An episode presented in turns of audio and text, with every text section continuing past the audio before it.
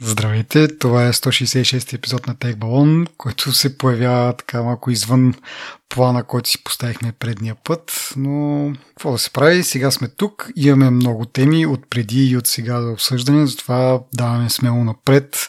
Аз разбира се съм Диан, а срещу мен виртуално е Петър.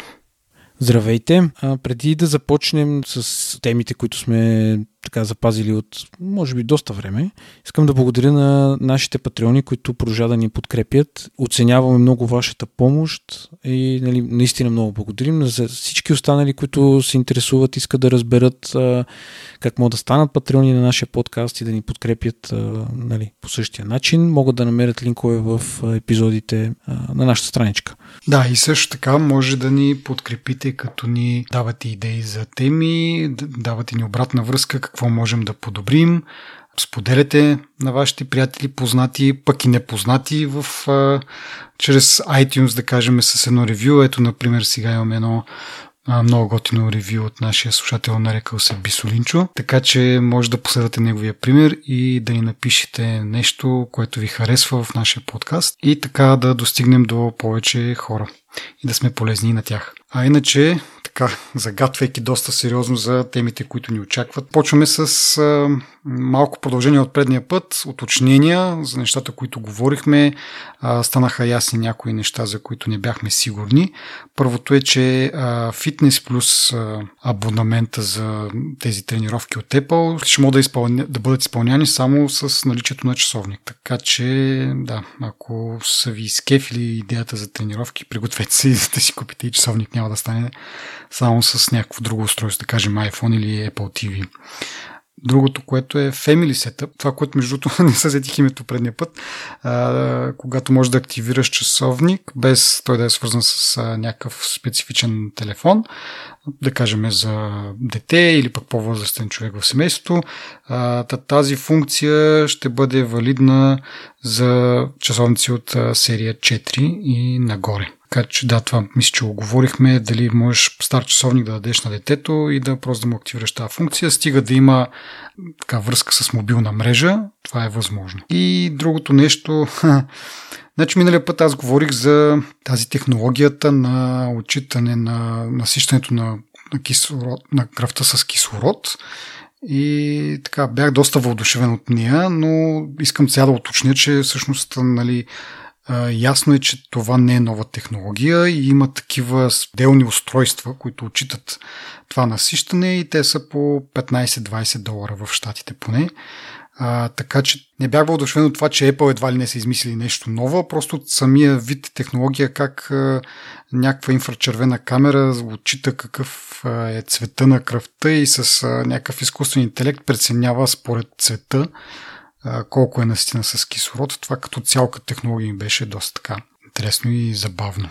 И другото нещо, което сега ще дам думата на тебе се включиш, а, можеше да направим, как не ни хрумнаше тогава, една проста сметка с тези бъндали на, на Apple, колко биха стрували гордо или колко би трябвало да струват, за да, за да имат смисъл, защото ние миналия път нали, говорихме сега тези долари в евро ли ще ги обърнат или в лева, защото сме виждали и двете неща нали, с отделните услуги, но можеше просто да сметнем нали, колко струва едно едно, един Apple Music абонамент и останалите абонаменти и горе-долу да прецениме. Та, Apple Music е 9 лева, нали така, или 10 лева.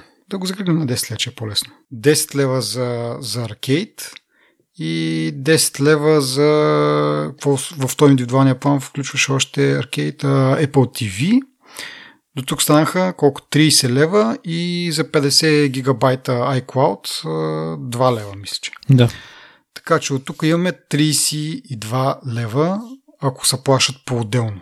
Това Apple по принцип го пуска за 15 долара, а ако го пусне за 15 лева ще бъде доста добър бъндъл, но аз се съмнявам чак толкова големи нали, намаления да правят. Ако го пуснат пък за евро, а, нали, примерно вместо 32 ще плащаш колко там 28-9 лева, нещо това от 30 лева, което пак не ми се струва някакво достатъчно така. Примамливо. Да, за да, така че си мисля, че може би тук директно ще обърнат доларите в, в лева, смисъл по курса и горе-долу може би ще струва 25 ля целият бъндъл, нещо от род. Mm. За да е, нали, все пак да не е някакво огромно намаление, но и от, друг, от друга страна да, да има някакъв смисъл. Нали? Защото пък някои хора като тебе, примерно, ти имаш Apple Music, имаш, въпреки че имаш ти повече гигабайти в iCloud, но другите услуги не си впечатлен не. толкова много, но, нали, примерно, ако ти кажат тук за някакви смешни допълнителни пари, може да ги добавиш, нали, да си по-мотивиран това нещо да го направиш. Така че аз си мисля, че може би 25 лева ще бъде правилната цена за това нещо. Иначе следващия бъндъл, той се променя с това, че мюзика е family shared, т.е. там е 15, 15 лева ли е? 14, да, 15 лева всъщност. 14 стотинки е. Добре, значи 5 лева отгоре, плюс още 4 лева за, за по-големия план на iCloud. Само, значи, че има една тънка подробност, че ти мога да го до 5 устройства мога да го използват и 5 човека могат да си отделите това. Да, да, но въпросът е такъв колко пари ще излезне като цяло. Защото, примерно, както казах, сега да, слагаш още колко 9 лева и става 41 лева общо всичко. По-големи iCloud план, Family Shared Music, а пък те Apple TV и Arcade така иначе са, а, нямат нали, отделни цени за, за споделяне, те си винаги споделени с семейството. Така че това е другото, другият тънък момент, че ти примерно можеш да си на, на този на индивидуалния план – но ако имаш хора в, нали, в Apple семейството си, те могат да се възползват от Apple Arcade и от Apple TV+, въпреки че ти си на индивидуален. Така, но така, то големия план, т.е. не големия Family плана, става 41 лева, иначе е 20 долара, пак няма много логика да го обърнат нито в лева, защото ще бъде прекалено голяма отстъпка, нито пък в евро, защото пак няма да има никаква отстъпка. Така че може би нещо труда, колко там, 30, 30, да, към 30 на лева може би ще струва то, то бъндъл. А, и вече премиума, там не мога да спекулираме, защото нали, не знаем по принцип фитнес плана колко, как ще го обърнат тук. Нито пък е News Plus нямаме. И това е другата така интересна бръмка в тази история, че премиум плана ще бъде, ще може да се купува в страни само в които останалите услуги вече ги има. А ние нямаме News Plus, което ме навежда на мисълта, че дори да искаш, не мога да си пуснеш този бъндъл, който нали, ти включва и Fitness Plus и News Plus. Но както и да е, имайки предвид тези цени, да кажем 30 лева за... Ти сега ти плащаш 16 лева, нали? Аз, колко си спомня предния път сметките. За Apple Music и за iCloud. Значи 30 лея бъндъл ще ти дойде двойно повече, което няма особен смисъл. Моят проблем с тия бъндали е, че а, не са гъвкави. В смисъл, аз бих се вързал на някакъв бъндъл, ако можех да си избирам кои услуги да има в него. Примерно, Arcade изобщо не ме влече по никакъв начин, News не ме влече по никакъв начин, TV Plus, примерно, аз си го имам не, имам си го. Бъртовчетка ми, то, това е якото, като имаш family sharing и от двустранен е да, бенефита, нали? Тя си купи там някакъв телефон и какво. Та идеята е, че нали, има опция, ако имаше опция да си избираш какви пакети искаш и те да ти ги смятат, примерно, дето ти сега ги сметна едното плюс другото плюс другото с някаква малка отстъпка, за да го ползваш бъндъл, примерно, което няма mm-hmm. как да стане, естествено, защото те са си сметнали да изкарат някакви пари от това цялото нещо, плюс да зарибяват хора, които да примерно, на мен най-много ми е интересно фитнес а, а, а, а, сервиса като излезе, да видим какво ще е, как ще е и къде ще го има най-вече, защото ти каза, нали, Нюз го няма. Фитнеса най-вероятно и той няма да дойде в България скоро време. Е, така че това ми е на мен най-интересно, но не бих дал там 30 долара или еквивалента в български пари за 6 услуги, от които няма да ползвам голяма част от тях. Въпреки, че тези 5 устройства, които могат да го ползват, 2 терабайта, то си е може би не е толкова зле. Нали, 30 долара, като го разделиш на горе-долу. Има ти може да си го купиш отделно тези 2 терабайта. Те са колко 10 долара са. Тук в България не знам как ги, как ги обръщат, което може да се провери, да, ако бяхме малко по-подготвени. Но ти 2 терабайта може да си ги вземеш отделно. Ами, можеш да ги вземеш отделно, но а, нали, идеята на бъндъл е да имаш някаква отстъпка, която да, е, да, да, да. можеш да се възползваш от нея. А, 2 терабайта е 19 лева в България. Mm-hmm. Така че, нали, само по себе си този бъндъл, който е 30 долара, не е толкова лош, предвид, че получаваш всичките им 6 услуги а, на куп, нали, съответно. Mm-hmm. И ако имаш кой да ги разделиш, те ще ти се паднат по, де знам, 6, 7, 8 лева на месец, нали, за всичките работи, което е много добра оферта. Но трябва да, това, трябва да сте група. това за разделянето е, он ден, он ден си мислих и е, такова сетих за една аналогия. Помниш едно време в ARC, нали, като са зачатиш там някакви такива интернет смешни свалки, нали, колко си години, така е, каква музика слушаш, беше един от а, задължителните въпроси. Сега, като запознаваш с някой, така какъв телефон ползваш, ако е Apple, нали, имаме някакво бъдеще заедно тук да разделим. Мога да ширнем ни 30 долара, да, няма никакъв проблем с това. да. да. Така, ми добре, ами... Ми ще видим, като дойдат, те казват на есен, аз предполагам, че чакат да излезнат айфоните и тогава с тях да пуснат и тези бъндали, защото реално погледното не е така не, че вече ги имат тия услуги, въпрос е просто на ценообразуване да ги, да ги пуснат. Така че според мен само iPhone се чака и ще видим вече какви са реалните цени. За мен аз предния път споделих, ние ползваме тук Spotify, даже аз не го ползвам, плащаме 5 лева тук в пак една семейна схема, ама аз не го ползвам. И другото, което ползвам е, е този за 6 лева 200 гигабайта, за сега не стигат семейно. Apple TV Plus аз го имам покрай esi дето купих наскоро.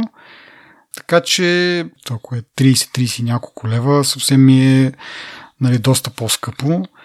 Ама да видим след време, ако TV Plus ма зариби и ако реша да си го плащам, цените ще станат малко по-близки и сега за някой друг допълнителен лев ще имам и аркейд.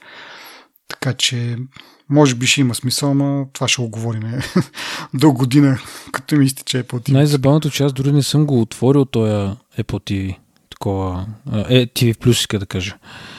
Е, не гледаш там Mankind за там космонавтите. Mm, значи аз съм разочарован, малко така ще мръдна темата в страни, но съм разочарован от а, скоби популярните шоута. Загледах по HBO а, отгледан от вълци. Uh, изгледах два епизода, доста ми беше скучно и това е другото популярното Away, което е, uh, то е на Netflix, мисля, което не знам дали си го гледал, не знам и слушателите ли са го гледали, обаче след 7 след 6 епизода, на 7 епизод просто го спрях в средата на епизода и не съм го пускал повече по простата причина, че сигурно 90% от този сериал е рев, рев, рев човек. В смисъл, баси, рев, не мога, мисъл, наистина много ме натваря това. Та, такива, такива сериали напоследък, които са а, нали, популярни, да кажеш и да... Нали, аз нямам против да има, просто ако няма някаква динамика в него, пък аз това, което видях за този of the Mankind, май сякаш и там няма... То не беше ли едно такова, руснаците са спечелили там космическата Първи кацат на Луната, обаче пък там други работи се случват. Ми не знам, мен като идея ми харесва, верно има на някои моменти изпълнението е малко така...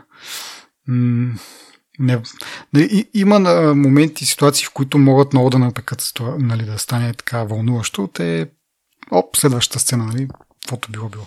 Както и да е, аз само да добавя, като сме така и така на тази тема и за... Какво беше там с отгледан от вълци? Да. Това, между другото, е по принцип сериал на HBO Max. Да. Казвам го, нали, защото ние се чуихме какво ще стане сега, като излезе това HBO Max, новата стриминг услуга с другите HBO-та. Изглежда, както и предполагахме, тук нашото HBO просто ги лицензира тези сериали Нали, това, че то го няма в стандарто HBO в щатите, не означава, че няма да го има тук в нашото HBO, защото а, при нас HBO Max а, няма. И други такива сериали съм виждал, между другото, още един-два, мисля, че. Така че това отговаря на този въпрос а, какво ще стане и какво ще може да гледаме с а, нашото си HBO. А, явно ще, ще си имаме всичко, което е голям плюс, защото нали, няма да се налага да се плаща още, още една услуга. А, интересно какво става с Disney+. Те трябваше доста отдавна да, да са дошли при нас, ама явно пандемията и така нататък ги забавят. Така де, това е лиричното отклонение. да върна обратно към часовниците. Последно нещо, което искам да обсъдим за тях е цената. Така, Теленор, както предния път казахме, Теленор беше обявил, че на следващия ден след нашия запис те ги пуснаха. А, и забавното е, че правят същия номер, както и с телефоните преди. Какво има предвид, че старият телефон е по-скъп от новия. Така, Apple Watch серия 6 400, 40 мм са 830 лева в момента, само на устройство без план. А серия 5, пак 40 мм, е 900 лева, с 70 лева по-скъп. В което Нали, айде, първия ден пропуснал си да обновиш сайта, ама вече от 18 септември до сега, това си колко 13-14 дена. Значи, не знам. Питай ги в Twitter, аз тук съм в последно време малко ги троля а, и, и за есим нещата кога се случат. Обаче никакъв отговор. Преди бяха някакси по-отзивчиви, отговаряха дори малко по-така, как каже. Може да си изпряли бюджета за социални а, медии. Може, не знам. Малко зачароващо е това сцената. Както казах, серия 5 е един, една доста добра альтернатива на, на нещо между SE и серия 6. А, така че се надявам скоро да се коригират цените. Поне да не е по-скъп, нали? Смисъл, али няма да е като SE. Ама, между другото, SE-то мисля, че беше към 600 лева в Теленор. Така че не е лошо като цена. 571 лева. Да. Това с плани ли? Не в брой. Иначе в 26 и 19... А, не, чакай, излугах. А, с план Total 30, 3099 е това. Да, който план, какво трябва да си го вземеш за телефона? Нали, няма, нали, пак да се върна на това, че нямате SIM съответно не мога да го ползваш този план. Да, на практика, така изглежда. Той е без, безмислен, защото нали, няма какво да правиш толкова гигабайти, примерно, както и да е. Но така, добре, продължаваме нататък с а, темата на Apple и, и Epic Games, Fortnite и така нататък. Това нещо ще заточи, мисля, че последните, последните новини са, че а, делото е насрочено за средата на другата година. Така че доста дълго време още ще чакаме някаква развръзка, но само между време така да, да апдейтнем какво се случи от последния път, когато говорихме, което беше може би преди месец. И интересно, което се случи в това време е, че Epic в някакъв момент предупредиха своите потребители, че това Sign-in от Apple ще спре да работи. Apple са ги заплашили, че, ги, че ще го спрат. И нали, който иска нали, по възможност да си прехвърли акаунта, да си промени акаунта на стандартен с имейл и с парола. А това го казвам, че е интересно, защото би било голям, голямо пострелване в крака от страна на Apple, ако те по този начин дръпнат килимчето. В смисъл ще, ще уронят като цяло доверието в тази услуга, която така иначе доста трудно се налага, а всъщност наказват потребителите, защото те трябва да си правят нови акаунти и така нататък и така нататък. И от друга страна самите разработчици, нали, като вие това нещо, губят мотивация да, да го използват. Съответно това нещо не се случи. Епик в някакъв момент казаха, ми Apple казаха, че ще направят отсрок, нали, че ще няма да го а, изключат това нещо, ще продължи да работи за неопределен период от време. И то от една страна, аз доколкото знам как работи Sign от Apple, то предполага ти да имаш приложение нали, в, в App Store и то да се възползва от това Sign от Apple и покрай това може да се ползва нали, в, на веб страници. Веднъж като ти е изтрит девелопърския акаунт и съответно и приложението, а, няма много логика, нали, е Sign Apple да продължава да работи. В смисъл съвсем логично е според мен да, да бъде затрудно, защото той е центрирано около приложението. Обаче това, ако беше станало, щеше да спре да работи още в момента, в който девелопърски акаунт е деактивиран. А Epic, нали, в съобщението си казват, ще бъде спрямо на еди коя издата в бъдеще, т.е. е нещо, което допълнително Apple трябва да, да изключи. И сега тук е малко, не знам, ти какво мислиш за това. Дали Apple в някакъв момент са усетили, че това ще, ще, ги, ще им прецака като цяло репутацията и доверието в тази услуга или а, Epic са пуснали малко димка с цел да, да прехвърлят няколко, не знам, хиляди, може би, абонати, които са били на Sign от Apple, са ползвали Fortnite с Sign от Apple и да ги прехвърлят на, на имейл адреси. Ми първо, това, което ти казваш, нали, като си свалиш едно приложение от App Store и се опиташ да се логнеш в него, имаш бутон Sign in with Apple. Това по принцип се вижда традиционно само на такива приложения. Значи Fortnite го няма в App Store. А, другото, което ти казваш, дали ще си дръпнат чергата под краката, нали, да, да лишат някакви потребители от възможността да го използват и да все едно имиджа да му уронят. Това според мен не е възможно, защото това е услуга, която я има а, нали, смисъл, качествата на услугата вече са ясни какви са. А, нали, плюсовете за сигурността и така нататък, за спам и нали, те са много работи. Те са ясни. Смисъл ти, дори да не можеш да играеш Fortnite на телефона си, ти на телефона си имаш 10 други приложения, на, които мога да ползваш Sign-in от Apple. За мен това е абсолютно... Аз като, като го чух това за първи път, че uh, Apple нали, ще позволят да се използва Sign-in, от Apple, единственото нещо, смисъл, какво да, Apple ще ме накара да мина на нормален акаунт и лошия Apple ли? Смисъл, ти като имаш iPhone, ти вече си инвестирал, нали, някакси ми се вижда безсмислено да се обиждаш на, за една игра. Разбираш ли? Аз раз... Не от към потребителска гледна точка, не. Просто ще ти бъде кака, неудобство да си прехвърлиш акаунта нали, в, на стандартен, но това няма да е кой знае. Въпросът е за самите разработчици, които, да кажем, някои от тях нямат избор, ако имат sign-in от Google и Facebook, те трябва да имат sign-in от Apple, но някои съвсем доброволно, дори да нямат тия другите методи на, на аутентикация, използват sign-in от Apple, защото е удобно, сигурно и така нататък. Но в един момент, ако стане ясно, че нали, Apple, ако не те харесва като девелопер, не, е не е а, потребителя. Нали? Нещо там не ги кефиш с някакво свое действие и ти спират цените по и така ти губиш тази мотивация да, да ползваш, нали, колкото и да е готино и да ти решава някакви проблеми с аутентикация, така, така да не разработваш собствени системи. В един момент нали, ти си в, влизаш в този страх, нали, ако нещо не си от добрата страна на Apple, могат да ти дръпнат а, тая услуга и ти оставаш на земята и трябва да, да, да молиш нали, е, да, потребителите си да минават, което за тях е едно неудобство, което те дали ще разберат, че Apple ги, са ги прецакали или пък девелопера нещо е нископосан. Важното е, че потребителят трябва да си прави нов акаунт.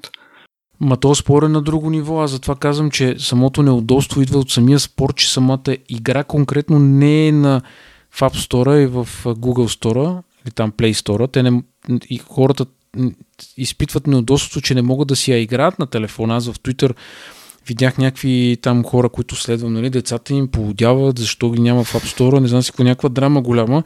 Мисля, че на детето, ако му пуснеш играта в App ще му дреме дали има sign-in и Apple или няма да има.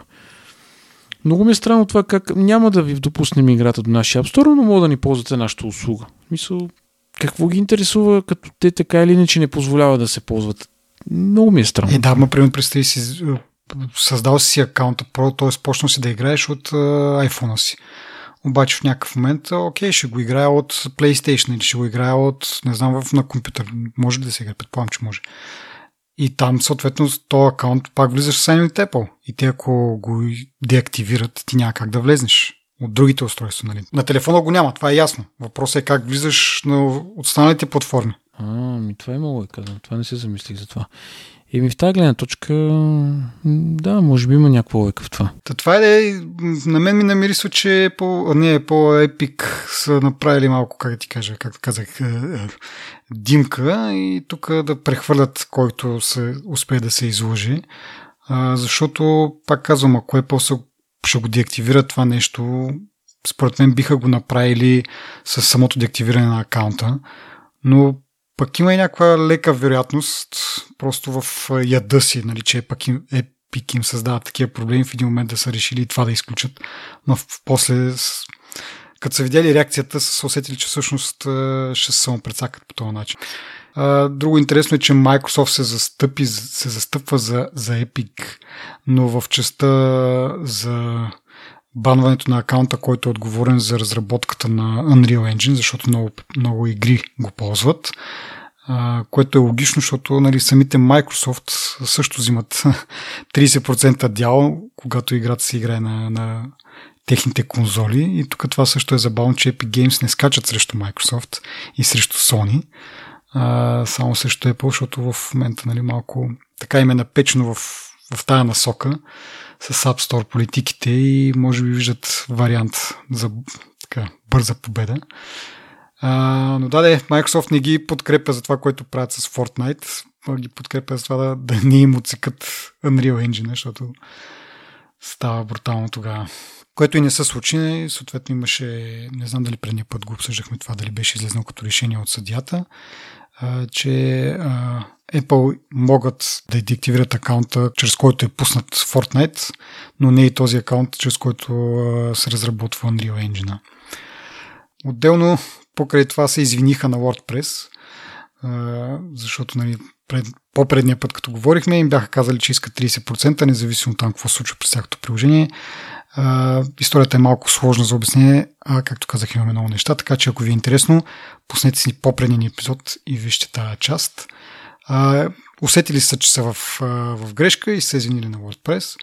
Явно как кажа, всичко под гилотината, като видят някакво приложение, което вади по някакъв начин пари, давай тук 30%, без да, да се обързат няк, някакъв контекст и нали, за какво се искат пари и по какъв начин точно. Така, и говорейки за 30%, забавното е, че Apple обира толкова много негативи за, за това. В същото време, пак както казах, Microsoft, Sony и, и Nintendo, това си е стандартна такса от 30% за тях.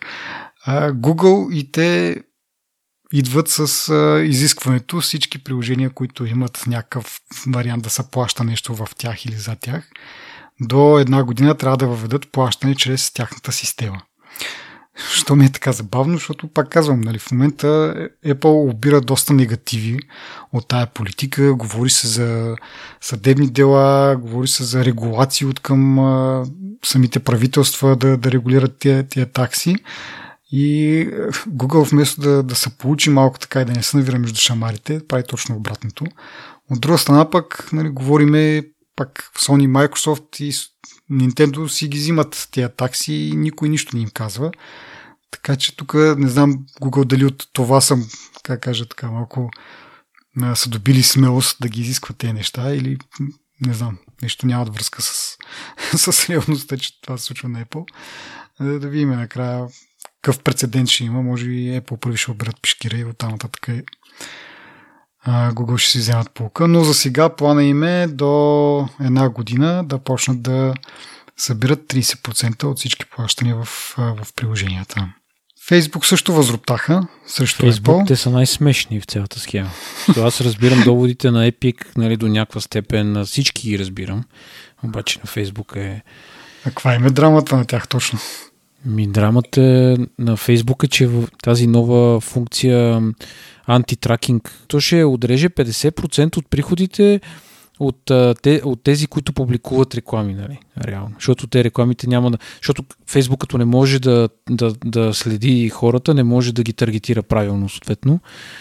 Да. И това е големият проблем и това е мега забавно, защото всъщност те си го заслужават това, нали? Си са 10 години тъпчат хората по всякакъв начин. Нали? Даже аз. А, то не е за хвалба да ама ще ти кажа една история. Примерно, а, нали ти бях казал, че там е, за един апартамент се занимавам. Аз не, значи, само защото не съм търсил в Google апартаменти, не съм, нали, нищо, мисля, нямам никаква интернет история свързана с намиране на апартамент, по какъв за поднайм или за купуване и така нататък. Но откакто взех да се занимавам с този апартамент, взех в Инстаграм да получавам постоянно реклами за нови жилища, за строителни материали, за обзавеждане, за всякакви неща. Пак казвам, аз нали, в Фейсбук имах един акаунт, който го ползвах само да хода по баровете с него, да си намирам събития. Откакто е пандемията, почти не съм го отварял. И реално, нали, никъде в Google не съм писал апартамент. Разбираш, нищо свързано с, почти с строителството. Обаче в същото време тази гад знае аз какво съм си говорил с тебе ли, с а, други хора ли, с... Нямам представа как такова. Постоянно две трети от рекламите са жилища, строителни материали, обзавеждане. Останалото е някакви други простоти, които минават между, между капките се едно. Аз, това за мен е изключително интересен феномен. Защото сме го чели, гледали сме на времето, имаше клипове, някакви, някакъв дето правеше тестове и някакви други неща и така нататък. Нали, всеки го е чувал, ма всеки си казва, защо точно на мен да ми се случи. Нали. Но ето, че се случва само с това, че аз съм на глас пред телефона ми съм говорил на някакви хора. Разбираш и по този въпрос. Или по телефон. Не мога да го обясна. Просто много е странно. Та те наистина си заслужават с тези, с тези схеми, които те правят, те просто си заслужават това нещо. Затова им се радвам. Разбираш? Защото просто са супер нагли. Разбираш? Наглостта ми изне. Защото и Google са нагли, а пък Google са още по-голям проблем, защото там, нали, но просто Фейсбук, поне заради наглостта им е много на това. Изпирам с този рант, нали? Просто... Не, не, определено и някакви такива са... Как кажа се, едно, че това, тая информация, тя им, тя им е тяхна и се е по име отнемат. Крадат им или нали, нещо от това. А то е... Мисля, тая информация си е наша. Вие точите по всевъзможни начини. Сега, когато някой се появява, който може да назащити нас, потребителите, и нали, той е лошия. И, та, и, и го изкарват така. И ми сега, нали, това нещо, заради това нещо няма да може да предоставяме нали, релевантни реклами, едва ли не потребителя ще бъде отекчен и нали, няма да нали, голям проблем е за, за мен, че рекламите, които виждам, няма да бъдат таргетирани. Мен всяка реклама би ма дразнила, без значение дали е толкова добре таргетирана или не. В смисъл, аз не знам, що за човек трябва да си, като видиш някаква реклама, да си кажеш, е, колко яко, че нали, ми го изрекламираха това, точно това търси. Аз си мислех за това и оп, реклама. Да. да. Сигурно, да. И някакво...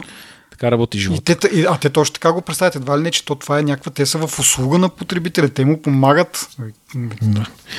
Да. Ама то, само едно друго за Фейсбук, дето миналата ли седмица беше или по-миналата, ето бяха заплашили да спрат Фейсбук в Европа и или услугите на Фейсбук, които са и Инстаграм, да. включително, защото европейските регулации били много високи или там. Нали. Да. Само обещават, нали? Ние тук това се надяваме да се случи. А, да, ами следващото нещо а, излезна iOS 14 и iOS преди това 13.7, смятайте колко е стара тази новина. Но интересно в нея е, че имаме Exposure, Notification, функционалността вече е извън приложение, т.е. не е нужно някое приложение и неговия разработчик всъщност да реши да използва Exposure Notification. Това вече е част от операционната система, поне на, на Apple. Не съм сигурен за Google дали вече стана. А, и няма нужда от отделно приложение, просто може да се активира от самото а, операционна система. Работа е там, че пък а, както беше ситуацията с разработчика, той трябва да, да го активира това нещо. Сега пък тази функционалност трябва да бъде актив, активирана от съответната страна, в която ще се ползва което може да си представите наша държава колко е нати с технологиите и колко, не знам въобще колко са наясно с какво точно съществува и как точно може да се ползва. Може би малко нечестно ги обиждам сега, защото все пак имат приложение, което са поръчали там да се направи. Но за момента все още, вчера мисля, че пробвах да си активирам Exposure Notification и каза, че в моята страна това все още не е, не е достъпно като функция. Кога ще бъде един Господ знае, а, идва вече есен, зима, когато очакваме вируса да се развилнее наново. Така че това става все по-важно и по-важно, дано да греша и някой от нашето здравно министерство да ги следи тези неща и да каже не, по дайте тук да го активираме за нашите хора. Да, да, да ги нотифицираме, кога стане някакъв проблем. Ако трябва да съм честен, не ме впечатлява това. Аз понеже съм малко особен. Не, не би го ползвал. Ми не знам, не беше го ползвам, що да не го ползвам. Просто не е нещо, което го нямаше ми липсва, примерно. Защото ти го споменаш това от известно време го повтаряш, нали, тук в някакъв принос 4-5 епизода го повтаряш редовно и така нататък. Да. Ма... Еми не, на мен ми е, на мен ми е, как да кажа, ами най-малкото ми е интересно, имайки предвид, нали, че това не е някакво локално нещо, че се говори от месеци за пандемия, за вируси, за тем подобни какво ли не. И ми е много интересно колко адекватни са нашите управляващи. Не малко. Защото казваме, нали, тук е голям проблем на този вирус, така нататък. Какви мерки се взимат срещу това? Освен нали, мерките за изолация и там носене на маски на закрито на обществени места и дра, дра, дра, дра. Дали са наясно какво друго съществува, какви други методи има за ограничаване на, на разпространението, какви технически методи, да го кажем, е така. Предполагам, че тези хора там, някои от тях ползват смартфони, не са всичките с Nokia с че имат на представа от някакви по-модерни технологии и така чудя се, чудя се кога ще им светне лампичката. И затова общо взето, иначе предполагам, ще бъде полезно. Не държа специално и не, не треперя нали, сега с кой съм се срещал и да му нотифицира веднага, ако той е теста му излезне позитивен. Просто ми е интересно кога и дали въобще някаква институция ги следи тези неща. Както ние ги следиме тук. Нали? Ими, не. Е, не, не, не. Има много доводи. Та тема е толкова дълга за разтягане, че не знам. Да продължим напред. Да, да смисъл, то е толкова е смешно това, защото има наистина държави, които използват тази информация адекватно и даже и Health апа, всъщност, свързан с часовника, дето ти събира някаква информация, даже нали, го бяха направили да ти изпраща на личния лекар там при щатите в някаква система, където мотора ти следи някакво състояние и така нататък. Това няма как да стане тук, брат. Тук сме, тук влизаш в болницата и се връщаш 25 години назад във времето. В смисъл, буквално.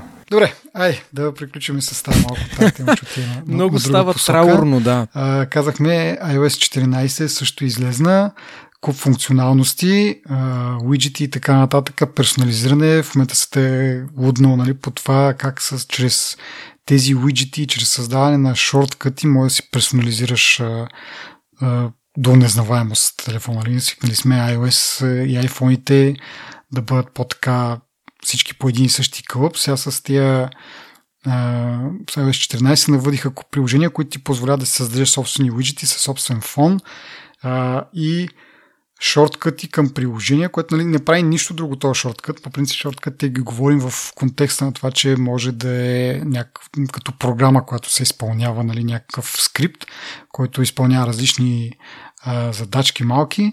В случая тук шорткътите се използват единствено и само в този смисъл, на който сме свикнали от компютрите. Просто цъкаш бутончето и то ти отваря приложението. И съответно шортката може да има всякаква иконка, която ти си нагласиш и може така добре познати приложения да, да ги преобразиш с нова икона. И цъкаш го, отваря с шортката, който шорткът отваря приложението. И нали, малко така баламска история, ама пък хората супер много скефят на тия персонализации и станаха голям хит в последните колко две седмици, откакто излезна iOS.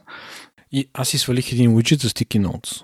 Да, да, и аз го видях това като такова. Аз не съм чак толкова, как кажа, по персонализирането. Не ми се... И аз не ми, не ми харесват ширените изобщо.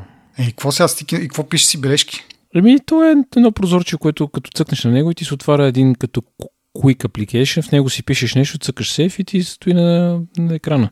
Да, да, Което ми е доста полезно върши ми работа на мен. Ага, добре. Нещо като ремайндъри, само че доста по така не е нужно да влизаш в, в приложението. Точно това, че не влизаш в никое приложение и значително по-бързо се случват някакви неща, които, които искаш да отвориш. А какво ще кажеш за, за AppClips?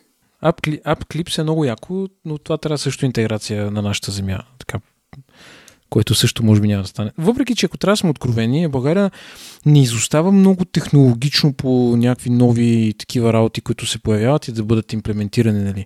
Може да не е на секундата на секундата, обаче в един момент се появяват, нали, се случват някакви работи. Така че няма да се очуда, ако почнем да ги виждаме и тия работи. Нали, да. Еми да, то ако не зависи от някакви институции, някакви държавни органи, предполагам, че нали, вече си зависи от инициативата на, на хората, които тук нали, не сме някакви аборигени все пак.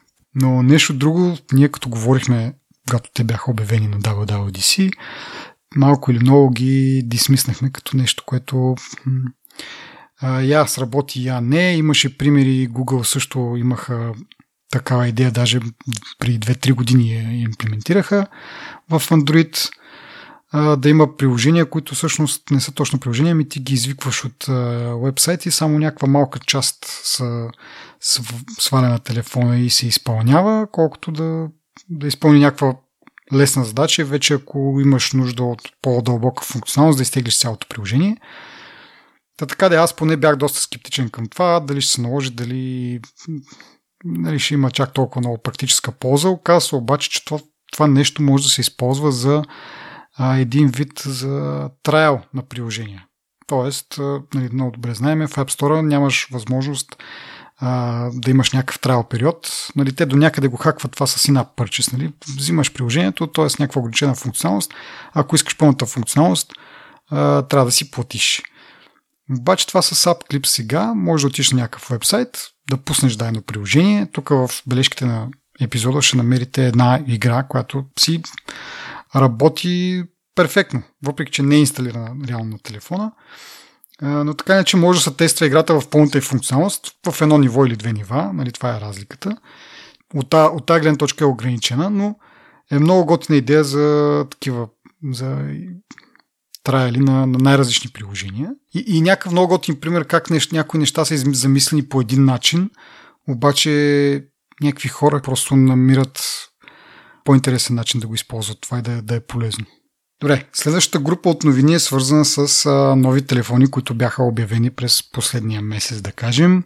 А, това са втора версия на Moto Razer, който съответно а, няма нищо, кой знае какво повече от първата, по-скоро еволюционни такива стъпки, по-добра камера, малко по-голям външен дисплей. Не, че това е лошо, но общо не е нещо, за което искаме да отделиме много време, но като цяло подобрение в телефона, ако ви се дадат 1400 долара за такъв тип телефон, сега има малко по-добра версия. Камерата по спецификация е доста по-добра, обаче на реални снимки не чак толкова. Надявам се това да го оправят в бъдеще, защото това е май едно от най-големите минуси на, на Razer. Иначе носталгия и така нататък. Galaxy Z Fold 2 имаме. Отново на същия принцип. Подобрение спрямо то даже не бих казал първата, защото първата версия, като излезна, беше много зле. А, излезна някаква междинна версия 1.5 и сега имаме подобрение на нея. Махнали са този ноч, който имаше преди. Сега само едни дуб, една дупчица за, за камера. Външният дисплей е по-голям и по-функционален, който е доста голям плюс всъщност, защото доколкото гледах ревюта, голяма част от нещата можеш да ги правиш на външния дисплей и да отваряш телефона едва когато искаш да го ползваш наистина като таблет вече. Докато преди беше, обзето, ако искаш да ползваш телефон или таблет, няма значение, трябва да, трябва да, трябва да го отвориш.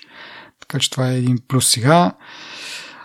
Тук струва това нещо 4000 лева, така че от друга страна може да се замислиш за тия 4000 лева, може да вземеш един доста висок клас телефон и доста висок клас таблет и да си ги ползваш по-отделно и да не се съобразяваш с някакви компромиси. Ако ми дадеш 4000 лева, ще дам моята кола. Еми. Смисъл. И един телефон, предполагам, защото... Ще дам телефон, би един Sony Ericsson W700, дето е. Няма никакъв проблем, давам ти. Нещо по-така се надявай, тя твоята кола не е първа мода сега. Моля се. Но да, прав си по принцип. Знам, виждам на къде биеш, че 4000 лева, брат, че си е си цяла кола. Не, че нали, един iPhone за 2000 лева не можеш да намериш кола, но ще бъде малко по-смотано да кажа. Да, да, вече има някаква, нали, това дето говорим в няколко епизода, може би преди доста епизоди сме го споменали, че Apple малко прецакаха целият пазар, защото правейки премиум телефоните толкова скъпи, ти като си купиш някакъв читав телефон, дори андроидски, нали, ние винаги сме казвали, че има добри андроидски телефони, които примерно на 6-700 лева, 800, като си го купиш и като не е като не струва 1500 лева, ти не го усещаш като премиум този телефон. Та, това иска да кажа, че примерно има ня... дори вече андроидските телефони някои дори задминават вече Apple, нали. Не говорим за тия изгъзици, Fold, не знам си какво могат, нали, тия сгъваеми и несгъваеми. Обикновени телефони, които струват колкото един iPhone. Нали, това според мен е проблем който направи Apple във времето и това ще го твърда много време напред. Та, мисълта ми е друга, че има някаква психологическа граница, до която сме достигнали в момента. И е рано да ходим на 4000 лева за телефон. Мисъл, ако света стигне до момента, в който мога да си позволява 4000 лева за телефон, значи нещо е много сбъркано. Е, това е за някакви, не знам, за някакви техентусиасти или някакви такива екзекутив или нещо от род. Не знам. Мисля, това е някакъв експеримент. Ние преди сме го говорили, те сгъваеми истории. А, не знам наистина и за тия пари кой би си купил, но примерно има хора, които това не представлява пречка за тях като пари. Второ е нещо интересно. Сега колко е функционално, предполагам, че точно тия хора не се интересуват. Нали? Важното е да имат най-скъпия телефон, за да покажат, че имат най-скъпия телефон. От друга страна, може би има някакви хора, които нали, го взимат заради функционалността, която нали, за момента пак да кажа не я виждам много-много, ама някакъв явен бета тест е това, как сме говорили преди според мен. Не знам как нали, цената се отразява, ама те пред, предполагам не могат и по-низко да го сложат, защото и нали, то телефон струва някакви пари да се произведе, да се разработи и така нататък. Така че едва ли нали, те не разчитат на този телефон да си правят бизнеса, така или иначе, тъй че нали, дали си го купят или не хората, едва ли има значение за, за Samsung. А даже според мен и цената е умишлено надута. Просто за да бъде, нали, за да не стане... Може би в момента няма смисъл този телефон да бъде масов телефон.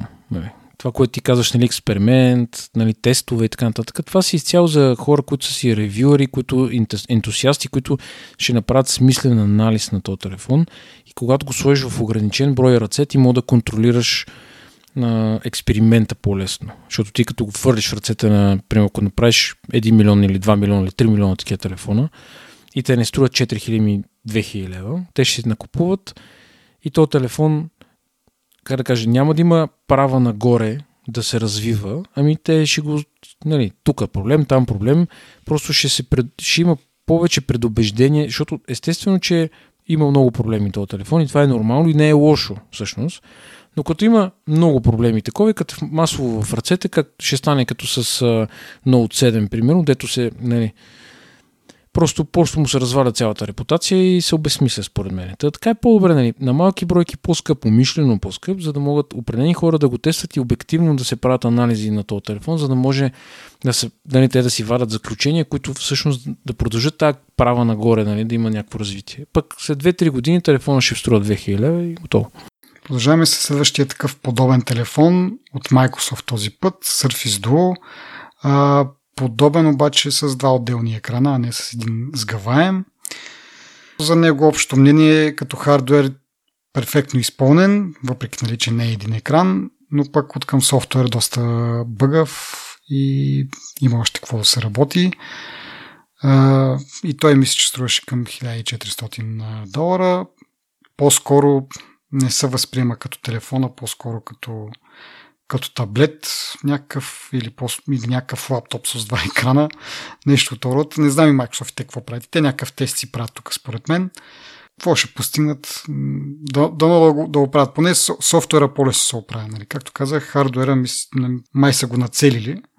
Въпросът е сега софтуер да, да се поработи върху нещата и а, но като цяло, като го погледнеш, е доста така Лъскава джаджа, интересна. Ми те всички са доста интересни, ако ме питаш.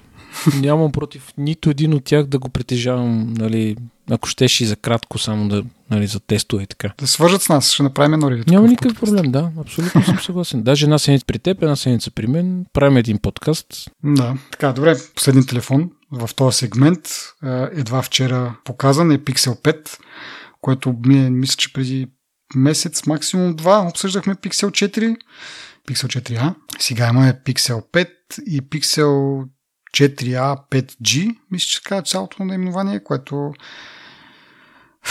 да, Pixel 4, но с 5G, малко по-скъп, малко по-различен като размери. Абе, не знам, кашата е, е пълна при Google. Не знам защо им трябваше да пускат телефона 4A преди два месеца и сега да пускат тея нещо тотално се е объркал при тях. Ние говорихме преди, че така, няколко екзекутива са напуснали този тим. Може би това е резултата сега, който виждаме. А, но така да е, основното, което направи впечатление на мен за Pixel 5 е, че има безжично зареждане, въпреки че е с метален корпус.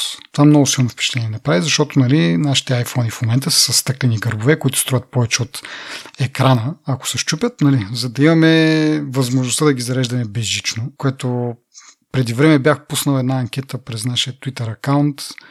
Ми, мисля, че 30-40%, което не е малко, де, но само 30-40% ползват бежично зареждане. Така че по този начин да компрометираш нали, здравината на телефона, издръжливостта на телефона заради някаква функция, която не се ползва от большинството хора. Да не говориме, че самите Apple са говорили, и наскоро четох такъв анализ, че е доста неефективно, нали, не, неефективен метод за, за зареждане, доста малка част от енергията се прехвърля и това води до нали, загуби, говорейки си за зелена планета и спасението на природата и така нататък. Така че това, това цялото това нещо с бежищо зареждане е малко безмислено на мен ми се струва лично. И затова сега се, ми, не знам как са го постигнали това, през алуминиев корпус да зареждат бежично това пиксел, но явно е възможно. Да се надяваме, че и Apple и другите компании също скоро ще го направят, да ги махнат тези стъкла, защото... Чакай, чакай, чакай се. Аз много си харесвам стъклото. Какво против имаш по стъклото? Еми, имам против това, че като го струшиш и струва по-скъпо, отколкото екрана по дяволите. Да се чуеш кое да пазиш. Ако тръгне ти пада телефона, са може да ти падне на екран, защото ще ти излезе по-ефтино ремонт. Абе, стига го пусти, как ще си чупиш телефонове. Кой си чупи телефона в днешно време? Това е бижу. И някакви непохватни хора, примерно, да я знам. Непохватни Те си стърват телефоните.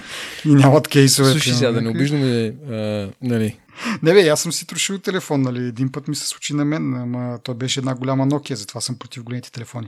Но както и да е, в смисъл, Бежично зареждане през метал човек. В смисъл, това е някакво. Мега яко. Мега добро е, ама понеже нали, го обявиха едва вчера, те първа ще влиза в ръцете на ревюери и така нататък и ще разбереме как са го постигнали. Това обаче мен много макефи като, като идея. И много ми се ще да върнат металните гърбове, човек. Вярно, стъклото е готино така на... Ама, да я знам, и металното не е лошо. Просто това имаше една, имаше една теория, че малките телефони, нали, една, една от причините малките телефони вече да не са произвеждат толкова много, е, че не мог, малкият телефон не може да се охлажда толкова добре, нали, като наблъскат тия големи чипове, дето тук искаме производителност и така нататък и няма как да се охладят. И ми хубаво направи му гърба метален и той ще служи като един огромен радиатор и няма нужда от безжично зареждане. Или ако чак пак толкова има, ето вижте Google как се го направи. Аз съм съгласен, да. По принцип. Не, аз с всичко съм съгласен с теб, само се базикам, нали? Смисъл, да... да, бе, много ясно. Но идеята аз, е... Аз, аз не споря, че не е красиво. Въпросът е, че от, към практична гледна точка е малко така. Но пак да кажа, и, и металното... Аз ще кажа, че моят телефон съм го сложил в един кейс, който е на Rhino Shield, който като го сложиш в него става един дебел, огромен и грозен, нали? Ужас. Обаче е много функционален, защото многократно го изпускам, няма никакви щети по телефона, обаче като от време на време го вадя и просто го държа в ръката супер по-яка. Така. В смисъл, то си е като буквално е стъклено биж, биж, бижунце, разбираш? Много е готинко. Обаче, трябва да го върна в кейса, защото дето викаш. Да, не, чупат се естествено телефоните. Аз съм удавил от телефон, така че. Вторият на мисли вчера нещо тук изнамерих из багажите един, един стар 5S и го включих да се зарежда и го разцъках там малко. Имаше апдейт. Той е на, на 12, мисля, че даже до 13, до iOS 13 не може да се апдейтне, камо ли 14, но на iOS 12 имаш някакъв апдейт. И нали там, докато го инсталирам, да въведя тук там е някой друг код, за да се инсталира апдейта. И както кажеш, ти е така, колко по-мъниче, колко по-удобен. Е, сега даже го държа в ръката си, го стискам такъв. Много готин телефон, много удобен, обаче, да, екрана вече наистина малък е. Малък е този екран. Е, както де, размещах се малко. Добре. другото нещо за Pixel 5 връща четеца за простови отпечатъци, което беше премахнато в Pixel 4, беше заменено с Face Unlock, което явно не е поженало успех и съответно връщат обратно четеца, махат Face Unlock и махат и тази радар функция, която нали, разбираше кога посягаш към телефона си и го включваше предварително и никой повече никога, аз даже бях забрал за тази функция, никой повече не говори за тази функция след обявяването на пиксела и съответно сега като прочетох, че махат и викам, а, вярно, че имаше такава, бе. Има такива функции, които биват забравени от историята. Умират. така, скоро постижно. Еми добре, какво да кажем, освен, че Pixel 5 има две камери, които са м- едната е широколентова, а широколент, не широколентова, е какво? Широкоъгълна. широкоъгълна камера заменя телефотото от миналата година, основната камера е с абсолютно същия сензор, който е от Pixel 3 насам или нещо от род, което, нали, говорили сме много пъти, как Google набляга на софтуера. И явно са решили и са достигнали до заключението, че то сензор е достатъчно добър и вече от тук нататък подобренията, които могат да се постигнат хардуерно, са доста малки. И затова защо си игра да слагат нов сензор, като могат да насочат усилията си да подобрят алгоритмите за стария сензор. Нали, това има някаква логика. Като имаш един същи хардвер, можеш да оптимизираш доста неща, да видим нали, софтуера докъде може да спре, защото нали, в един момент, аз преди имах тази теория, че в един момент просто няма да поправя грешки в, в нали, някакви шум в а, самата снимка, просто ще рисува тази снимка на база на някакви а, там изкуствен интелект, алгоритми и така нататък. Просто ще каже тук това горе-долу ми прилича на това, да ще го нарисувам изцяло много. Може да не е точно също, ама някъде на там май отиваме, не знам. Така както е, се върна това. Pixel 5, 4-5G, нещо друго да ти направя на тези впечатления. Ми ти правиш много лоши неща, смисъл. Всичко казваш, аз просто звуча тъпо, защото не знам какво да кажа след тебе, но да, нали, не, може да имаш някаква уникална перспектива, нещо си забелязал, което аз не съм така, затова. Не. добре. Ами, добре, продължаваме с а, следващата група новини, която е насочена към Viva.com, нейната 5G мрежа и така нататък и други малки неща. А, традиционно темите от България ги казваме първи, но сега пък ги оставихме за последно, защото е доста интересно. Та, започваме от там, че Viva.com обяви, че пуска че е пуснала първата 5G мрежа в 27 областни града. На всички областни градове, реално. И така, еми хубаво, ето 5G, света не свърши, не сме умрели още от рак или от нещо друго. Само, че тук има една малка подробност, нали, това 5G не е онова 5G от тези така страшни 5 такова 5G милим, милиметровите вълни, не знам да. си какво, не знам си що. А, това 5G е пуснато на същите вълни, които до момента беше 4G. А, какъв тогава е плюса ще попитате вие, наши мили слушатели. Ами плюс е, че 5G, освен тези бързи скорости, които са в резултат на тези нови частоти, които в момента не се ползват, Отделно от това, преимуществото му, че могат много повече устройства да се свържат към една клетка, т.е. няма го това заглушаване, като има много хора на едно място и да нямаш хубав сигнал и така нататък. Така че това също би било плюс, ако всеки от нас беше с 5G телефон всъщност.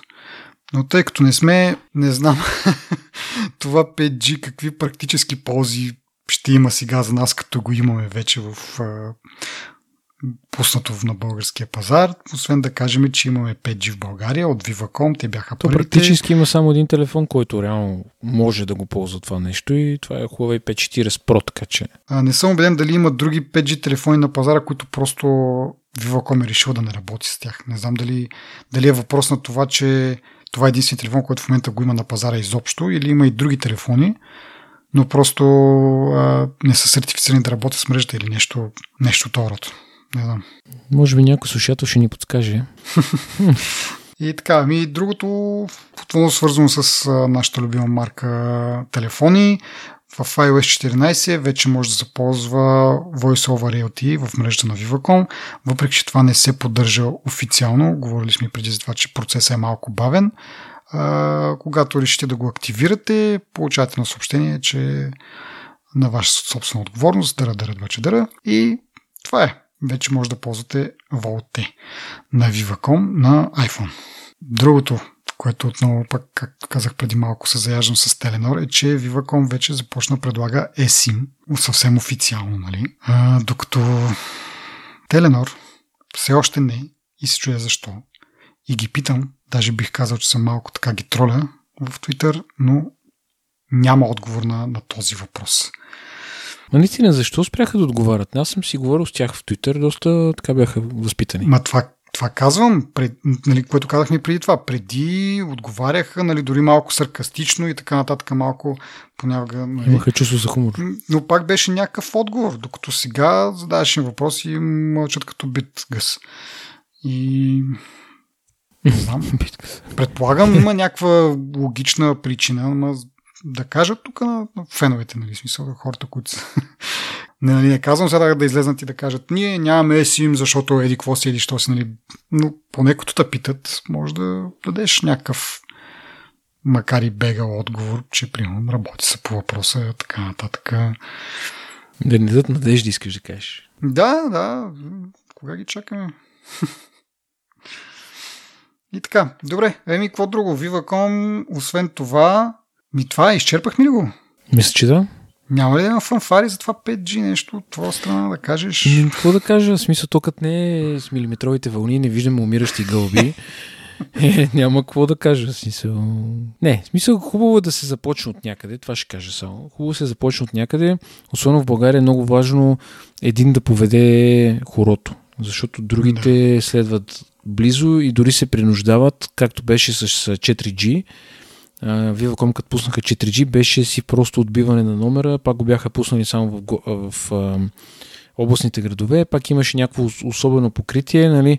малко така ги хванаха, изнен... не изненадани, ами може би... Ама чакайте се бъркаш, Теленор пуснаха първи.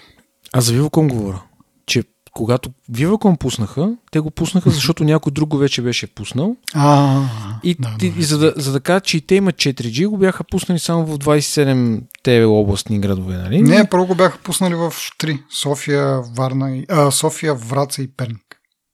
Е... Което беше нали, най-най-най-смешно, защото Приемам. и ние пуснахме 5, 4G 3 града. Верно, София, нали, София си е София. Приемам забележката, Ама... да. Може би, може би не си спомням добре. Въпросът ми, нали, мисълта ми беше, че всъщност те, нали, един като тръгнат и другите, и другите трябва да последват. В смисъл, те нямат избора да не го направят, защото, нали, още повече, че Теленор правиха тестове с 5G в Сърбия миналата година. И кога беше? Или може би беше... Абе, декември месец, мисля и те, ако използват тази технология, която е за споделяне между 4G и 5G, която се казва DD, DSS, DSS Dynamic Spectrum Sharing се казва. Тази технология, която използват, която ти каза преди малко, нали, че използват същите а, чистоти. Но тя е само за прехода нали, към а, реалното истинско 5G, съответно но пък това не пречи да опиташ 5G и да разбереш всъщност плюсовете му, нали, малко от малко поне. Е, да, ама пак да кажем, в смисъл такъв, че в момента няма много 5G телефони, а, в случая в Viva.com поддържа само един модел. Второ, нали, а, дори да имаш този модел, ти на практика ги нямаш тия скорости, как как би усетил преимуществото на 5G? Нали, като нямаш скоростите, другото, което остава е това, че като съберете много хора на, на едно място, не се повишава сигнала, което няма как да случи, защото имаш само един вид телефон, който го поддържа това. И би било гати съвпадението да има много хора на едно място с един същ, с това, специфично този телефон. Другото е време за късненията, нали, намалянето на време за късненията, което пак ти, ако имаш този телефон, какви точно неща правиш, които да усетиш дали пинга ти е примерно 100 милисекунди или 10 милисекунди. Това е тъпото, че окей, нали, в момента Viva.com може да се похвали, имаме 5G, но на практика какво като имат 5G? В смисъл това е готин маркетинг, окей, и надяваме се другите компании да са подложат и те да, да пуснат 5G, но дори те да го направят като потребители ние нищо не печелиме на практика.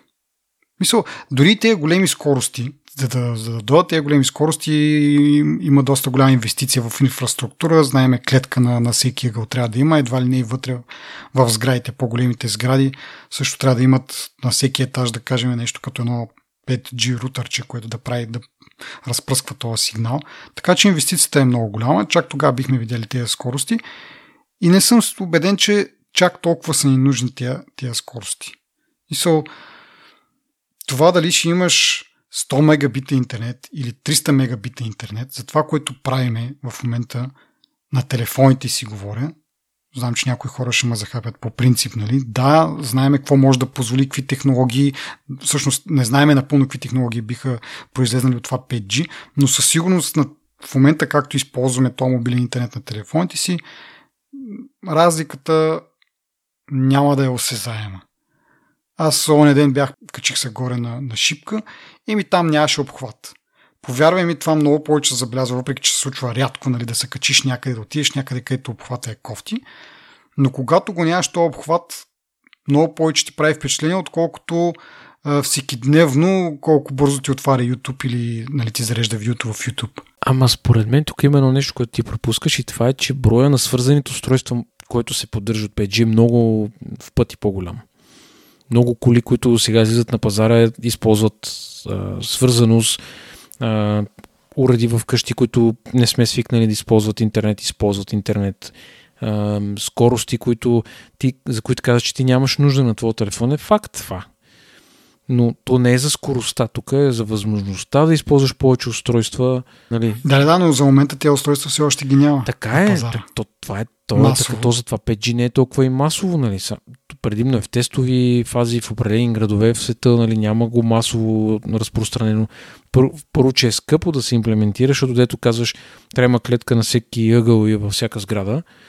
Това е много пари инвестиция, нали, която трябва да се направи, за да нали, преминеш към изцяло към 5G. Аз си мисля, че дори когато 5G стане стандарт и да речем всеки телефон използва 5G, 5G няма да бъде като 4G, 3G, 2G, където отидеш да го имаш като обхват. Ще го има тук, ще го има там. Основно ще бъде поддържано 4G от LTE, 5G ще го има на определени места. Докато не се изградат мрежи, не се изгради инфраструктурата, която нали, всъщност да донесе тази свързаност, която според мен до това време, може би, даже аз четох, че 6G вече нали, е в разработка. Mm-hmm. Така че 5G-то си има своите си плюсове, нали, които са нали, в, в по-гъсто населени места, според мен. Никой няма да инвестира в слабо населени градове или области и така нататък. Не е като 4G-то. Или, в, или ще използва тази а, смесена технология, която нали, динамично споделя а, спектрум, може би частоти на български. Спектъра. Да. Да, частотите. Спектъра на Да. И смисъл, може би тази технология ще бъде използвана в по-малките населени места и нали, тези, които са примерно по магистрали, полета и така нататък, където реално ти се задържаш за кратко време, нали, там. Така си мисля, сега може да греша, ама предполагам, че ще чуеме, имаме слушатели и фенове, които всъщност нали, са вътре в тази материя. Мисълта ми е, нали, че просто няма, дори да, дори да стане стандарт, няма да е толкова масово, колкото хората очакват да бъде, заради каквото са видяли в предните технологии просто. Не, то как, както сега в случая се, се случва с uh, Viva.com, на практика 5G може да имаш навсякъде на, на старите частоти. Нали, uh, и да се възползваш, пак да кажем, от това, че пак като има много, много клиенти на едно място, това ще е плюс. Ще има ниска латентност. Просто високите скорости, както ти кажеш, високите скорости ще бъдат на определени места, защото там ми се изисква доста по-голяма инвестиция в инфраструктурата. Иначе на полето, на селата, пак може да има 5G, просто ще бъде на тези частоти, които са сегашните, които позволяват по-далечно разпространение. А, и така, но пак да кажа, мен не ми е проблем това. В смисъл, не ми показва скорост. Според мен е много по-добре да имаш обхват навсякъде. С някакъв читав обхват, защото, както казах, там, като бях горе на, на върха на шипка и обикалям като бедуин някакъв да търся сигнал, нали, се носи в а, някакъв филм за, за оцеляване, нали, търсиш чертичката сигнал да можеш да се обадиш да проведеш някакъв разговор. И то не е от някаква тривиална причина, наистина ми трябваше да, да, да се обадя, да проведа разговор с някакви важни неща. Не е просто да каже, е, аз съм тук горе, нали, голяма работа, не си си поснал твита, big deal. Не, в някои случаи наистина то обхват е много важен. Пак да кажа, много повече се забелязва този случай един път в годината, когато нямаш обхват, отколкото като си в града и примерно скоростта ти е 50 мегабита вместо 100 мегабита. Чудо голямо. Та, това се надявам, нали? И така, сега ако се върнем на новината, Viva.com имат а, така право да се похвалят, имат 5G. Въпросът е кога това ще бъде утилизирано както трябва, нали, с, с повече клиенти да се видят реал, реално ползите. Дори да не са да се изразяват в по-голяма скорост, поне в по-голяма стабилност на мрежата. Абе, всъщност си правя за това, защото наистина тук бях в Родопите миналата седмица, когато нямаш обхват, нямаш обхват. Има случаи, в които ти трябва да имаш обхват и нали. Сега е mm-hmm. ясно, че под всеки чукар и всяко ТП нали, не може да има клетка. Това е факт. Нали, но... И затова казвам, това, което казах всъщност преди малко, нали, че 5G всъщност ще бъде в масовите населени места и другите, другата мрежа ще бъде поддържаща просто за обхвата. Прав си ти де. Не, не, аз съм съгласен с теб, просто възможностите, които би трябвало да даде 5G, те първо ще ги виждаме и те първо. Да, да. Защото ти това, като това имаш не го отричам. Аз говоря стрикно сега само за телефоните, че не виждам Да, да. смисъл, но Да. за другото още даже, нали, представя ми си някакви неща, но предполагам, че ще излезнат много, много повече, които То това е просто... точно номера, че те ти дават, това ти дава мегдан да, да се развиваш, нали? Ти вече го правиш както намери за добре. И тук идват Мгм. приятните изненади и технологии, които нали, могат да се възползват от това какво ти дава, а, да речем, тази база. Ако приемем, че 5G-то е някаква база, имам предвид истинско 5G, Мгм. нали, ние не знаем или мод, поне да викаш, мога да предполагаме какви технологии и какво може да се случва с това, но всъщност докато не дойде и не, не видим, защото нали се сеща, че една технология, която се ограничава от друга технология и не може да се развие ка- качествено, нали, това е проблем. Обаче, М. когато имаш вече свободата да правиш каквото си искаш, нали, хората са доказали, че всъщност доста адекватно може да се развива, да се развива човечеството. Така че. М, Доста креативни. М- Така.